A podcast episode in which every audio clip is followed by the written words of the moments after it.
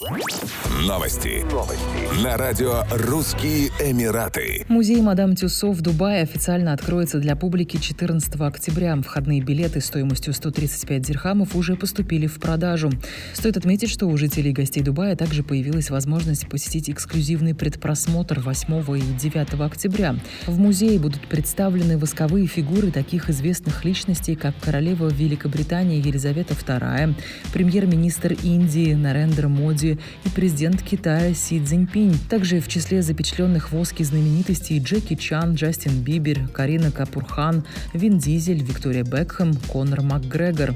Музей представит коллекцию восковых фигур 60 звезд мирового уровня.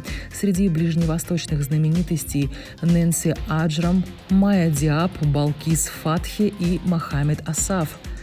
Экспозиция будет разделена на шесть зон. Мировые лидеры, мода, кино, актеры Болливуда, спорт, звезды музыки и вечеринок. В каждой зоне будут проходить интерактивные мероприятия и будут оборудованы в том числе сцена для выступлений, кабинет директора, подиум, танцпол и другое.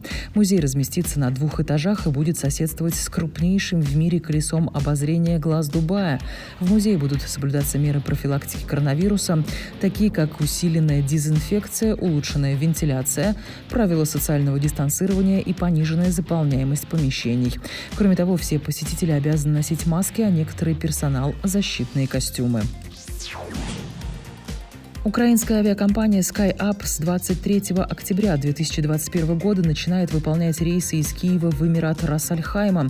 Изначально вылеты запланированы по субботам. С 22 декабря будет добавлен второй рейс в неделю по средам.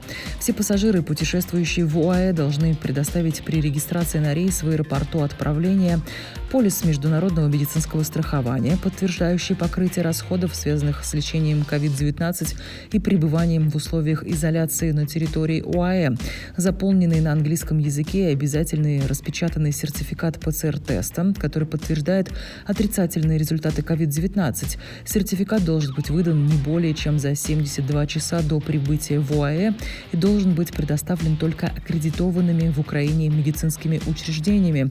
Это требование не применяется в отношении детей в возрасте до 12 лет и пассажиров, имеющих среднюю или тяжелую форму инвалидности. По прибытии необходимо еще один тест на COVID-19, который делается прямо в аэропорту, а также скачать приложение Альхосн и зарегистрироваться в нем. До момента получения результата теста необходимо находиться в условиях самоизоляции в отеле или другом месте проживания. Еще больше новостей читайте на сайте RussianEmirates.com